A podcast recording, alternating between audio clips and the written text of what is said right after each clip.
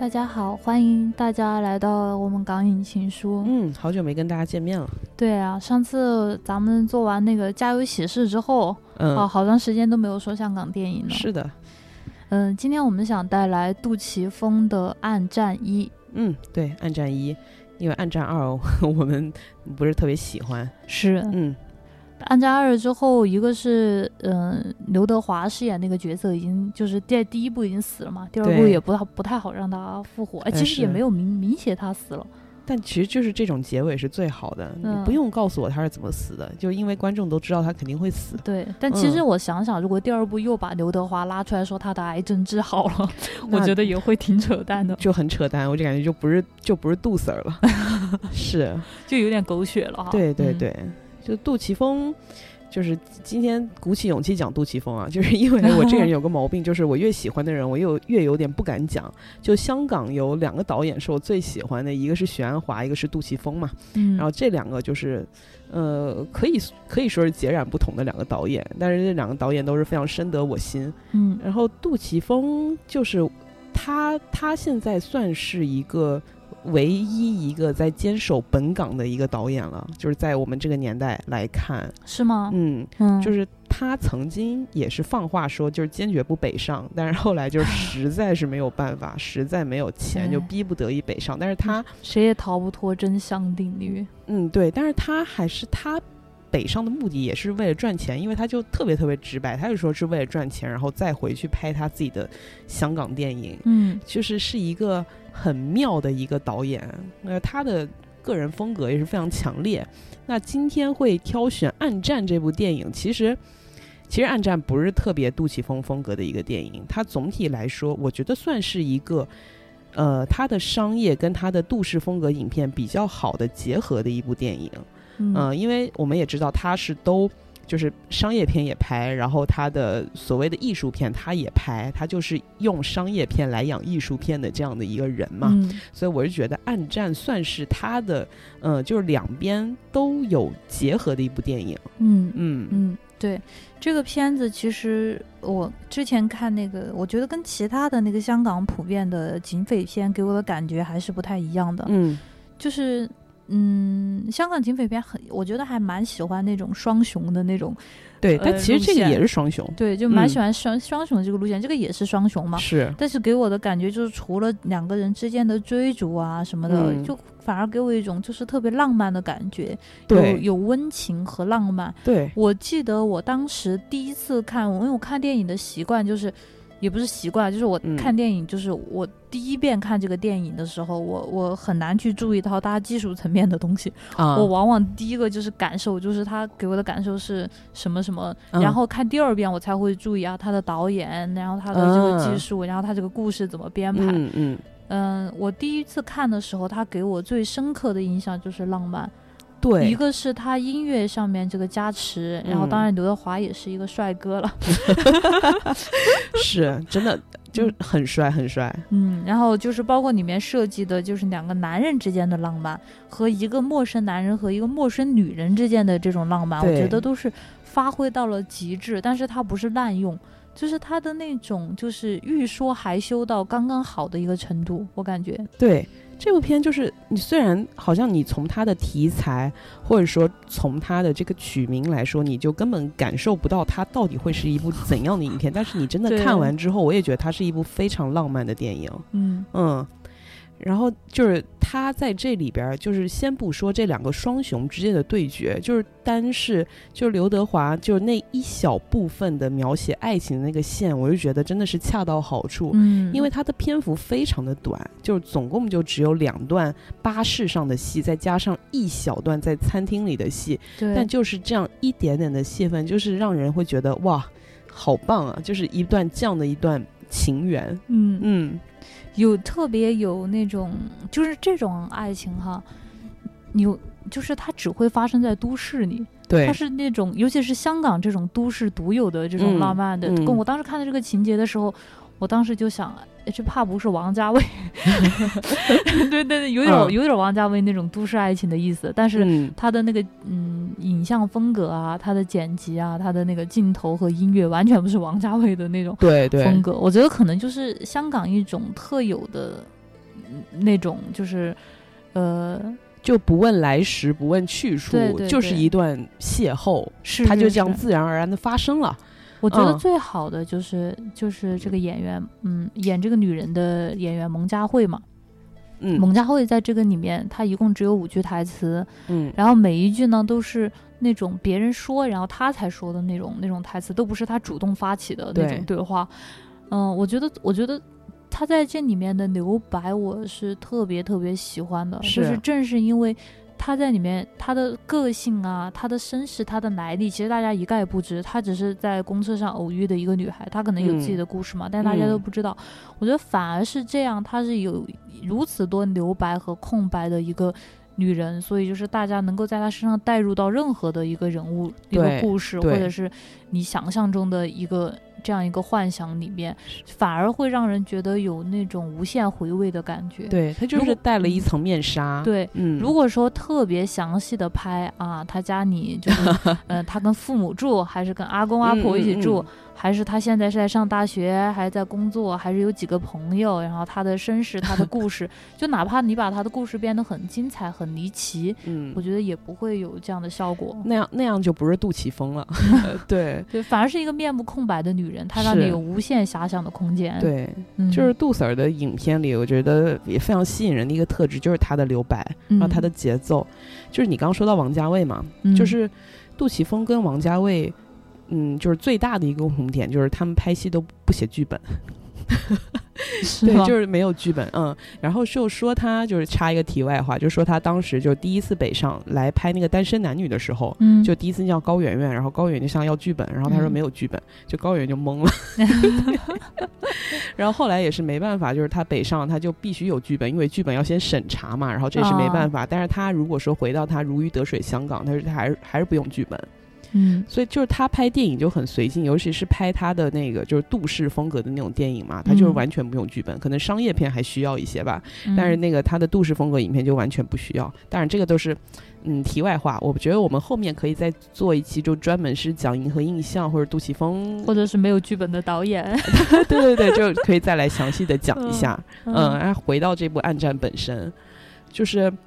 嗯，《暗战》我刚刚为什么说它是我认为的一个就是杜琪峰商业片跟他艺术片结合的一部电影嘛？就是因为这里面两个主角，一个刘嗯青云，一个刘德华。就刘德华是杜琪峰在拍商业片时候非常爱用的一个男演员，就是他嗯拍商业片就是女的就是邓呃郑秀文，然后男的就刘德华、啊或者就古天乐。气的那种啊，就是那种英俊小生。然后嗯他拍他的那个艺术片的时候，就是特爱用刘青云，嗯，还有包括林家栋啊，然后那些那些人，嗯对嗯呃，所以说就刘青云跟刘德华双流这样结合在一起，这部电影我就觉得，哎，他也想赚钱，但是他也想搞一点自己的东西，嗯特别嗯有、特别有那种代表性啊，对很有就这两两个人都代表他的两面，是。然后刘德华在这里面也是第一次让我觉得。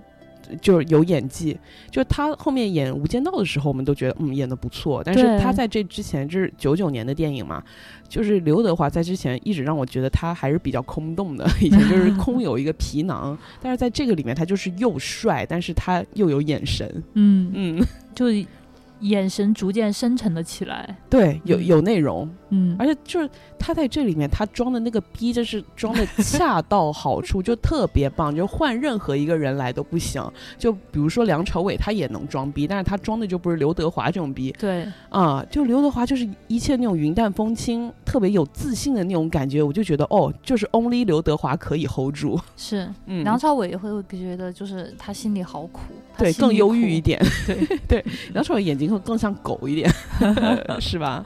对，然后包括这里面还有非常经典的，他就扮女人的那个扮相。是我我觉得那个刘德华眼神更像那种就是比较锐利一点雪橇犬的眼神哦，是的，我觉得他在我这边跟狗没什么关系，他比较像鹰，啊，嗯，有点有点儿，对，他会比较更有野心一点那种感觉，对。嗯是，然后这个片子里面，其实我为什么就是除了浪漫之外，又说它就感觉又很温情嘛，就是嗯里面没有死一个人。对作为一个警匪片，它里面没有死一个人，对，甚至就是没有人真的受到很严重的伤害。最我我看到就是最表面的伤害，就是表面上最最那个最大的伤害就是林雪的鼻子上挨了一下，哎，这居然是一个警匪片，是 哦，然后我就觉得哇，这个真的感觉是给了观众一种，就是对于我来说有一种童话般的警匪片的感觉。对，是的，嗯哎，你这个形容嗯我觉得非常的贴切。就刘德华，他虽然好像他是饰演一个反派，但是嗯他从来没有真正的想要伤害一个人，而且他的动机也很。也很明确，他就只是想给他的父亲报仇，在他有限的最后这四周的人生时间里面，干完这一件事情。对，就按照嗯就咱们就是。就是朴素的，就是就是朴素的情感上来说，我嗯觉得这个理由至少在情感上面，我们认为它是有正当性的。对，他不是为了就是利益或者是什么样，他是为了报仇，而且他报复的人其实是个坏人啊。对，嗯，就因为他是商业片嘛，所以说我觉得需要交代一下这个前因后果。嗯就如果他是艺术片的话，可能不不太需要。那可能他就是小丑，只要经历了糟糕的一天，人人都是 Joker。哎，对，是是。哎，我们还需要给那个听众介绍一下这个故事吗？可能大家都看过，但稍微、稍微再介绍一下。嗯嗯，就是刘德华饰演的是一个呃，人生时间只剩下四周，最多四周可以活命的一个绝症的患者。那他。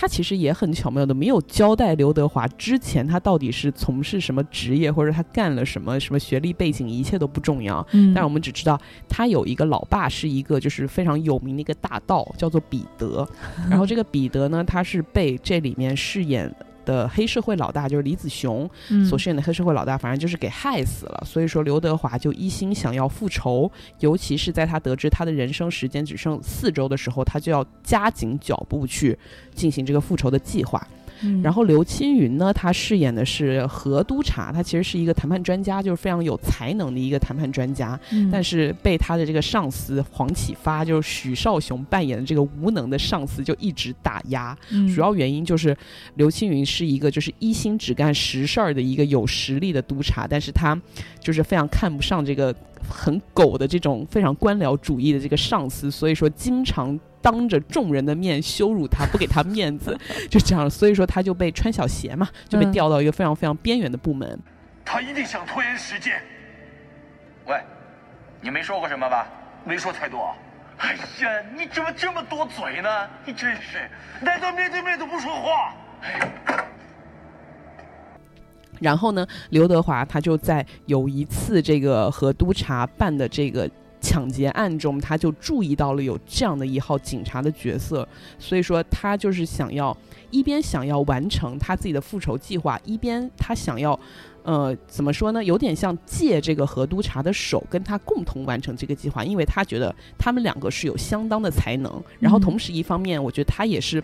怎么说，就是有点英雄惜英雄的那种感觉，想要跟他一起对玩一个游戏。用他的话来说，是的，就基本上就是这两个双雄的这样角色，共同的去完成一个刘德华的一个复仇的计划。嗯当然，刘刘青云在这过程中，他其实不太知情，他一心就只想要抓住这个刘德华饰演的这样一个所谓的反派。嗯嗯，他其实我觉得他这个心也不是很很执着，因为他多次就是放走了那个刘德华。对对对，其实当时嗯我们小的时候看。就是其实并没有什么感觉，就是只觉得 哦，非常纯粹男人间的情谊。对，但是现在不知道，可能应该是我们变了，就是我们已经复杂了，就是就看出了一丝鸡味儿，就腐味儿，就感觉哇，这不是爱情，这是什么呀？对，就是尤其嗯是就是后面那个台词，我觉得简直就是整个就是腐的这种感觉的一个中心句，嗯，就是就是要让你有遗憾，所以你才会记得我。对，哦，我当时这话一出来，我就越愈发的感觉到不太对劲了。对对，就是我们变了。就当时我觉得杜 Sir 和他们你觉得你觉得他两个主演？本人两个可能都没有这么想，那也可能是我们变了吧？就不知道小时候是没有意识到有这种情感，嗯嗯，只只觉得是惺惺相惜那种感觉。其实我觉得嗯有有那么一点儿吧，因为其实在这个剧情当中，那个谁，呃，林青云他演的这个何刘呃刘嗯青云演的这个何督察嘛，嗯他不是有一个其实嗯有一个女性朋友，这个女性朋友啊，其实一、黄卓林对对黄卓宁一直嗯对他有意思嘛，对然后黄卓宁在这个台词里面就表达过，就是他怀疑何督察是 gay，呃是有可能有可能是这样暗示了，嗯，对，而 且那我觉得刘德华就应该是男女通吃。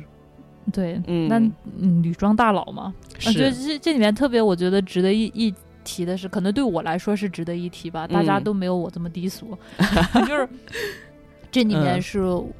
刘德华第一次女装，对，嗯，在这个影片当中，嗯。我觉得还蛮好看的。就如果你不看他那个，因为刘德华的其实肩比较宽的，嗯他是嗯属于那种嗯。身材，就你不看嗯他那个体型的话，只看他的脸的话，其实我觉得还蛮像女人的。呃对，而且他的那个沟就是做的非常的真实，嗯嗯，嗯而且好像呃，我印象中刘德华。刘德华好像是凭借这一部电影第一次拿到金像奖的对对影对，帝，对好像是是他的第一次影帝，确实在这里面表现的非常好。嗯我印象非常深，就是从小时候第一次看这部电影到至今，我印象非常深的一个场景就是刘德华假死，就在影片的结尾处假死，然后后面就是突然间又从那个副驾驶上爬起来，就是整个人起来到那个驾驶室又开始开车，嗯就那一幕巨帅无比。他那个就是从这个片子里面，我渐渐的开始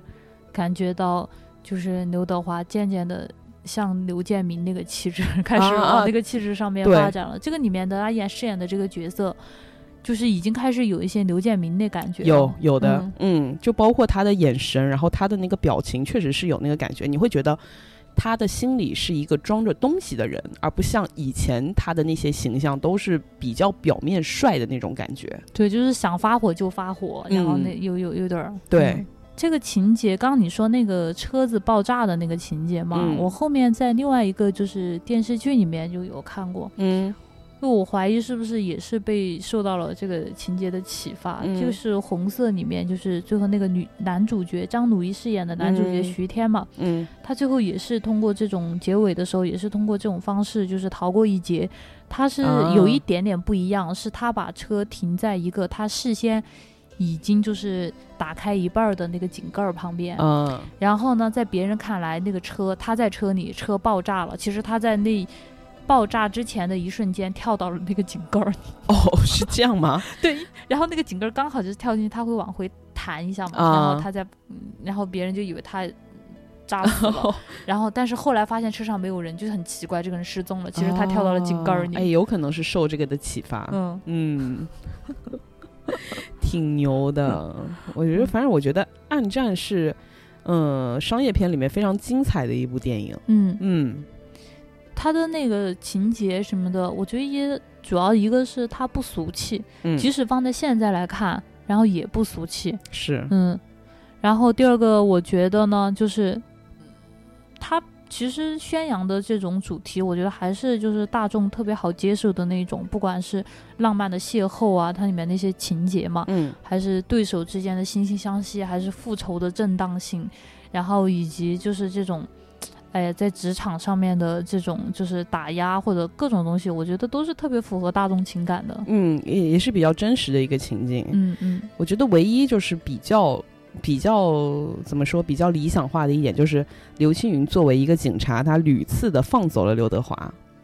这个比较比较的，如果说放在内地来说，应该是不太正确的一个一个一一个剧情。对对对。但是在这个里面，我们会觉得非常合理，因为刘德华首先在我们观众这边，在我们的情感正义上，他并不是一个真正的恶人，嗯，所以说我觉得让他逃脱是非常符合观众的一个心理预期的。嗯。嗯，所以说，而且刘刘青云也不管是出于私人或者说是什么的目的，然后他放走刘德华，也会让我们觉得合情合理。嗯，嗯。他这个里面，我觉得如果是放在内地拍的话，就是像他放走这个刘德华嘛，嗯。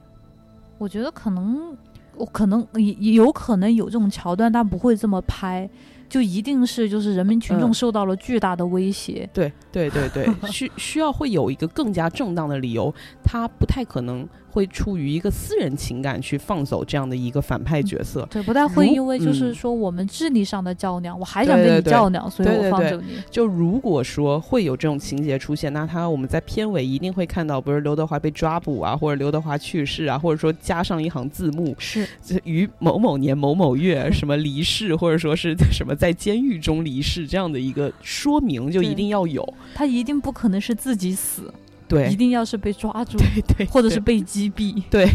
对 他不可能自己得癌症死，哪怕是他得癌症要死了，也要会在死前抓住他。对就是这样，就让他在监狱中死，或者被押送到警局的路上死去，就一定要有这样的情节。也不会就是后面说他捐了几千万这种事情。对，哎，就是虽然我们今天说我们不说《暗战二》啊，但是《暗战二》其实也是类似的情节，它也是在结尾，就是这个和尚生和督察，我们的刘啊青云就一直被他的就另一个对手。以他的名义去捐钱，就是《暗战二》是郑伊健嘛？就因为嗯我个人对郑伊健就是很无感，就是甚至有点不喜欢，嗯 然后所以说我不想说太多郑伊健的情节，但是我就要想提一下，就是郑伊健在《暗战二》的结尾，就是也以这个和尚生的名义，就捐给某一个反正慈善机构还是什么什么希望小学之类的，也是捐了好几千万你，说这还不够鸡吗？我觉得就还挺鸡的，对，这也太鸡了吧！很鸡。是我突然想到，如果说是这个角色让古天乐来演，是不是就更有意思了？你是说哪一个？你说刘德华那个角色？刘青云这个角色哦，那就纯商业了。不是那就有点破次元壁了，因为大家就是说，哎，这个古天乐捐那么多学校是是不是别人以他的名义捐的，是他的基友？原来是这一层，就都不是他自己捐的是吗？哦，对，都是他的基友树哥，爱上他的男人呃，给他捐的。对，这就爱的深沉。对对，然后这里面我觉得选角都选的很好，然后还有一个就是许绍雄这个角色，就是许绍雄这个角色的人设，但凡换一个演员来演，我都会很想要这个人去死，就是因为实在是很 贱。但是正因为是许绍雄，他在那插科打诨，然后他就那种又又贱又阴险，但是。又很傻、憨态可掬的那个样子，就让我觉得很合适，就甚至这个人有些可爱。哎，其实我我我觉得有一个许绍雄宇宙，你知道吗？就是啊、他每他经常就是担任，他经常演那些就是特别无能又爱做自己做就是下主意的这种高级督察嘛。对对对，就好多这种角色，然后就是他在各个宇宙里面，他带过不同的手下，然后这对些手下都有不同的表现，对，就是手下每一个都比他厉害，但是他的官职永远比人家高。，对，永远就是官大一级压死人，嗯，而且他永远会在关键时刻跳出来搅搅和一下，对，对，然后就是给这个主角本来能够比较顺利完成的任务，要增加一些难度。嗯他可能就是为了出来使这个剧情更加精彩吧，更加跌宕，对，特别有趣。还有还有那个就是林雪，林雪也演的很有趣。林雪在这边是演一个智商不高的人，对，对。他总是他饰演那个角色总是反应会慢半拍，我觉得嗯这个也还蛮适合导演甚至连名字都懒得给他取了，就叫他阿雪。哦我发现林雪在很多电影中，就是他的那个角色都跟他本人有关系，要么叫什么肥林啊，要么叫肥雪啊，要么叫阿雪，要么叫阿玲，就是他经常名字都是叫这种东西。就我觉得只是导演懒得取名字。你说这里面除嗯了那个、呃许绍雄和林嗯刘青云嘛，嗯其他的角色我觉得好像都没有名字一样，嗯包括刘德华。就所以林雪有了一个名字已经算很好了，哦对，对，要不然 他在字幕里可能就是什么打手 A 呀、什么路人丙啊 这样之类的东西。嗯，嗯，哎，有一个冷知识我考考你，什么？就是你嗯猜跟杜琪峰合作最多的演员是谁？莫不是林雪吗？是，哎，我的天。有个过于好猜，就刚恰好接在林雪后面。哎对，就是林雪，但是我始终不敢相信，哎，嗯，但就是林雪，居然不是刘青云。就不是，就刘青云出出场都要主角嘛，对，啊但是因为林雪可以在各种片子里面就是当路人啊，或者当配角啊，所以说就是林雪是最多，嗯，他现在还在杜琪峰公司吧？他呃不，这演员就不会在各种公司，他都到处演嘛，哦，对啊，很好，我很期待杜琪峰的新导演呃新新片子。哦，嗯我也很期待，但我不知道他还会不会再拍，因为他他当年他说他大大概在一四一五年，因为他那个时候已经北上了嘛，但是他嗯说他还是想要继续拍摄那个黑社会系列的嘛，因为黑社会嗯前面拍了一跟二嘛。嗯所以说他想，他说他想在一四或一五年就开拍《黑社会三》，但是其实到现在都还没有就杳无音讯，好像没有批下来啊。不知道，或者说是还没有赚到钱，我就很怕他不拍了，你知道吗？嗯，现在这个名字是不是通过审查都不容易？因为这他可以回香港拍。我觉得哦他既然他想要拍这种东西，他可能就不会选择内地市场。就是他心目中的这个怎么说？我觉得这根弦他拎得很轻，他知道什么片子我该在什么时候拍。他是一个特别妙的人，他完全不避讳，我就是拍商业片来赚钱的。嗯，然后我这边我就是要拍自己的影片。嗯，其实我觉得那个时候香港的那个电影嗯圈的人都还蛮坦荡的，就是我、我赚钱就是赚钱嘛。对呃，包括那个什么王王晶，哦，我觉得大家其实不太会去，我觉得跟那个时候香港的风气也有关系，嗯包括不管是就是电影圈的人还是普通人嘛，大家不太会去掩藏自己赚钱的欲望，大家觉得我我我我努力去赚钱，这没有什么好忌讳的，是一个。就说明我能证明自己，这难道有什么不什么不对的吗？像在嗯中环上班那些人，每天过得是也是跟现在 北京也差不多，就就是社畜。嗯，对对，就挺社畜的，但是大家也不会就是觉得就是赚钱有什么不太对的地方。对，我觉得他们坦荡的这一点就真的就是很好。嗯嗯，就是就说我就是要搞钱，我那段时间我就是在赚钱。但是嗯当他们有自己真正的艺术追求，或者说有理想的时候，他们还是会想要去实现，就是赚钱跟那边都不不妨碍、不冲突。对对对对对，嗯对，就是就是不拧巴。就是他不会觉得就是哦，我这我这两边好像有什么冲突，有什么问题，就是不拧巴，就觉得这就是我该在什么时候就做什么事情。然后就杜琪峰他刚来内地发展的时候，他就特别不适应。他之前就就是吐槽嘛，他就说，嗯他说我搞不懂为什么一个剧组里面会有几百辆车，会有几百个工作人员，就是这些没用的人在这边干嘛？他就不懂。他说我就想让那些人都走掉。他说我根本没有必要放这么多人啊！你们给我安排这么多人，对，特别搞笑。然后杜琪峰就脾气很差嘛，就是天生脾气暴，不好惹。对，然后所以他那哦，个是他特别喜欢骂人嘛？嗯他说他别喜欢骂人经常就是说隔老远就听到杜琪峰在骂人。对对对，所以他有一个外号也叫杜大炮，对，就嗓门特别大，就特别爱骂人。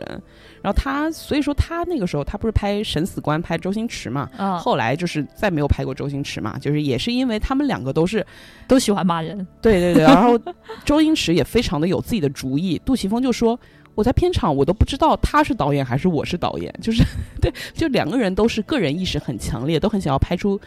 个人风格强烈的东西，所以说两个人就可能不太对付，就各走各的路。嗯，嗯呃，他们就也都很有意思，他们这些就是冲突啊，什么这些感情，就也不会藏着掖着，都是拿出来讲的。然后嗯我们、我们也都知道，哦，这两个人原来是发生了这些事情，但是不妨碍他们彼此欣赏。嗯哦，只是我们不太适合合作，我们就不合作了，然后就各自各自奋斗就好了。是，我觉得一一个剧组嘛，它其实就是一个团队，然后嗯团队里面就只能有一个主心骨。对如果说每个人都想做主的话，其实就拍不出什么好东西。但你们可能分别拍也很好。我觉得嗯像姜文在他的那个剧组里面也是，就是像太阳一样的，就是所有人都要围着他那样子。对对对，但是就是嗯，不从我人际交往的这个角度上来说，就从出好作品来说，我觉得这对于出好作品来说还是嗯，有非常关键、起到非常关键作用的。是的，嗯是的。然后包括他也他自己也监制了很多电影，但是香港那个时候就是挺有意思的，就是很多时候，比如说这个导演为了想扶持新人，然后他可能是参与监制了，但是他就是非常愿意深藏功与名，我我愿意把这份名这份成绩让给我想要支持的那个人。我觉得香港那个时候很多都是这样的。然后杜琪峰他他他其实一生有指导了六十多部电影，但是其实你看他真正真正把他名字打在总导演的那个电影，其实嗯没有那么多部，但他其实就是一生还是嗯就是为很多电影做了贡献，包括他现在，我觉得他还有一点让我很感动的就是。他非常愿意扶持新人，嗯，就是他在香港那，因为他一直觉得香港电影已死这句话就是很扯的一句话，他一直不相信这个论调。他觉得说香港电影已死，那些人不懂电影也不懂香港。嗯所以说他他在大概在十几年前，他就在香港就举行了这个新浪潮的一个，就是每年的一个影展活动，就是为了扶植那些新人导演。他其实是一个香港新人导演的短片展。他就嗯。在这里面发掘新人，包括后来银河印象出品的那个我很喜欢的那个叫呃《树大招风》，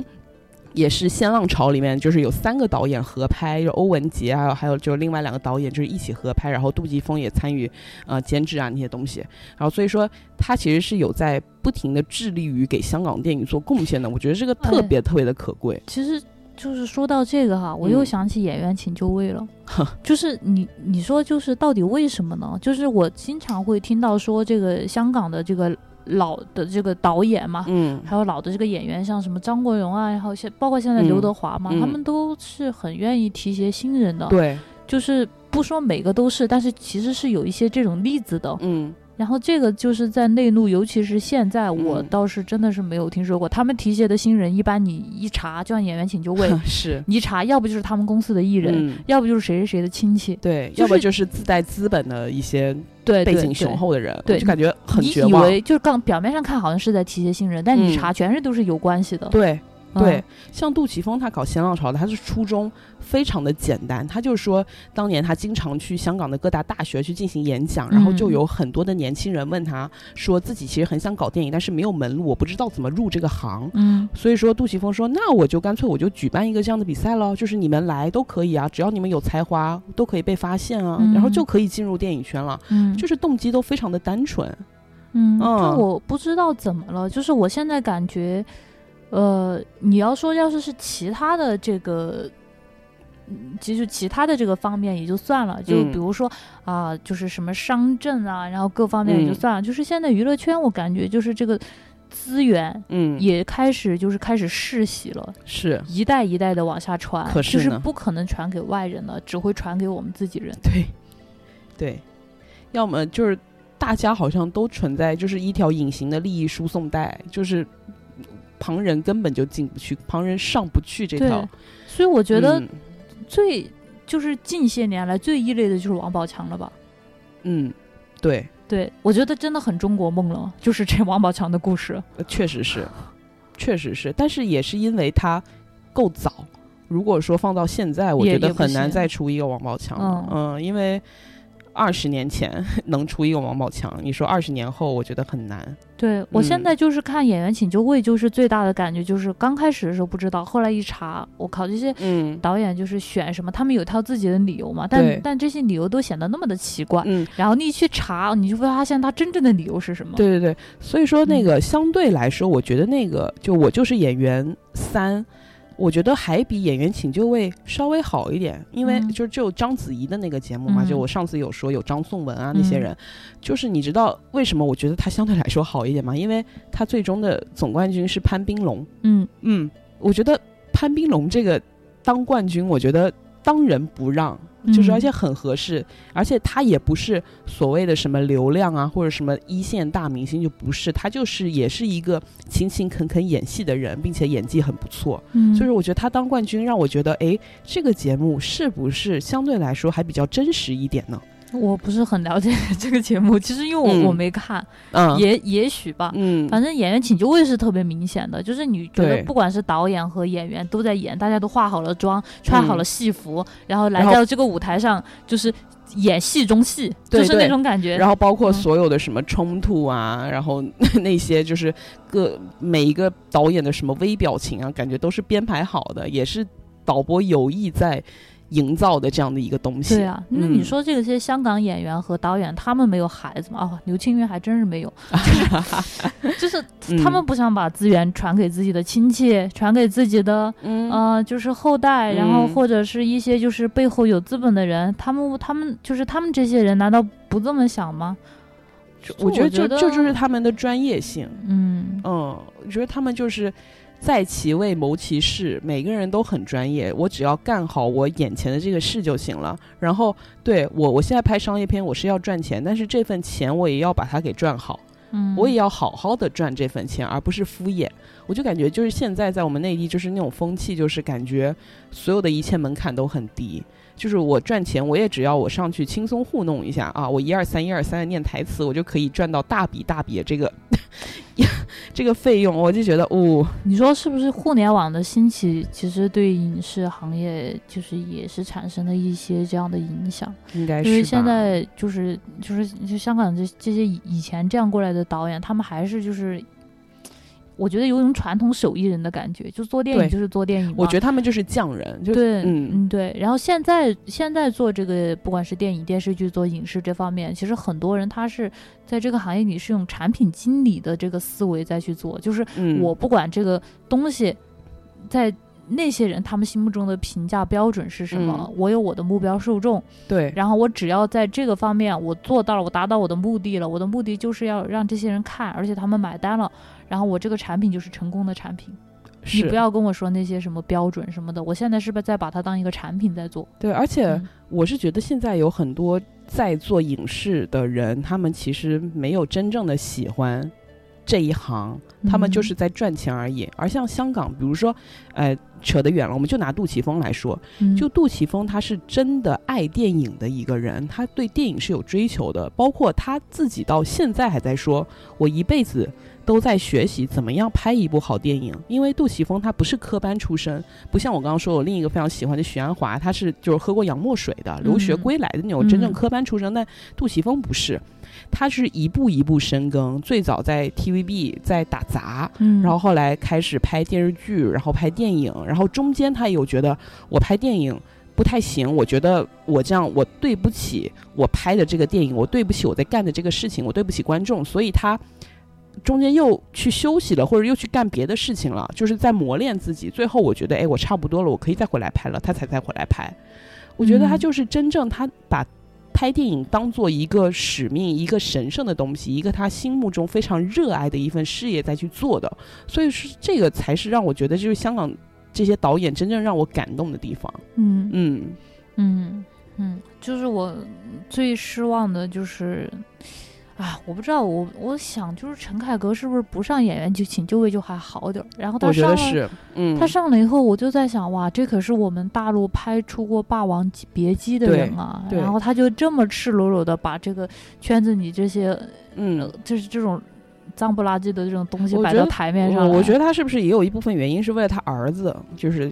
那不一样吗？那对对对，一样肮脏吗？是的，所以说杜琪峰跟陈凯歌大概年龄差不多，杜琪峰呃，反正都快七十岁的人了，所以杜琪峰至今还让我感觉到有一种少年心气你。说会不会杜琪峰上上国内综艺其实也那样？他不会上的，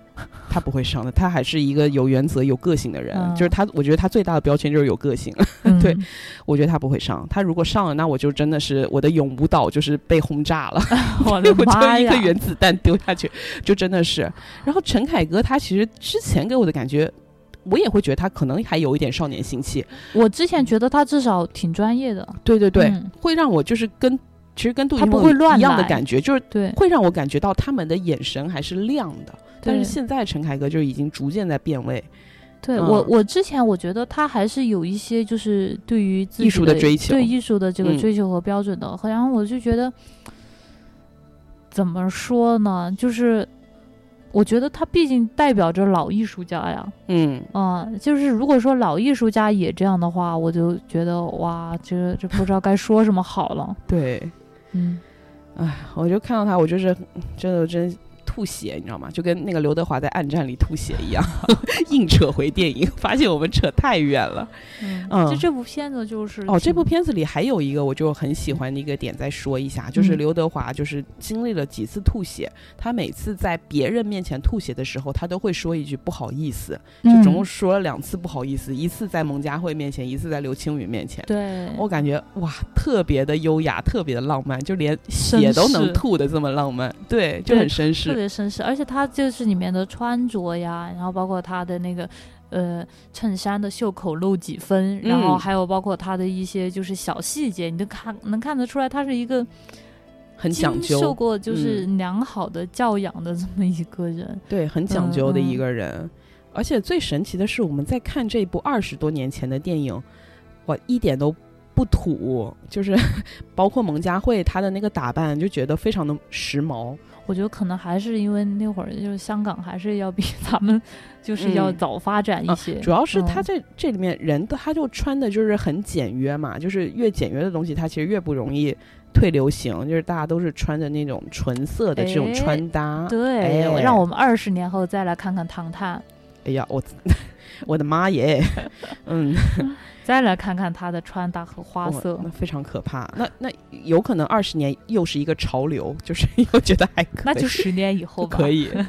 可怕，非常的可怕。就他那每每次我们讲节目，那个都要鞭尸一下唐探，对，太可怕了。哇，我们会不会给给听众安利了呀？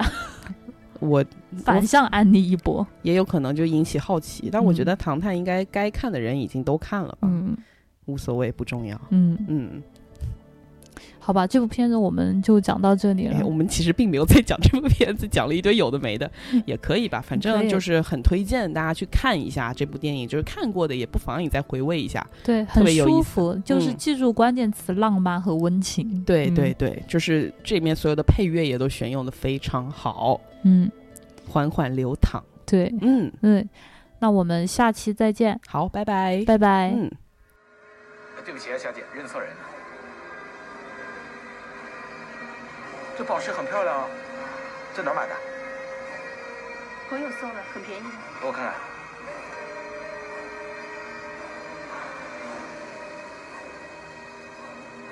男朋友送的。很久没有见过他了。为什么？吵架？不知道。送给我之后就没有再见过他了。他很有眼光啊。虽然是假的，也假的很像，好好保留吧。说不定他突然出现，我吓你一跳。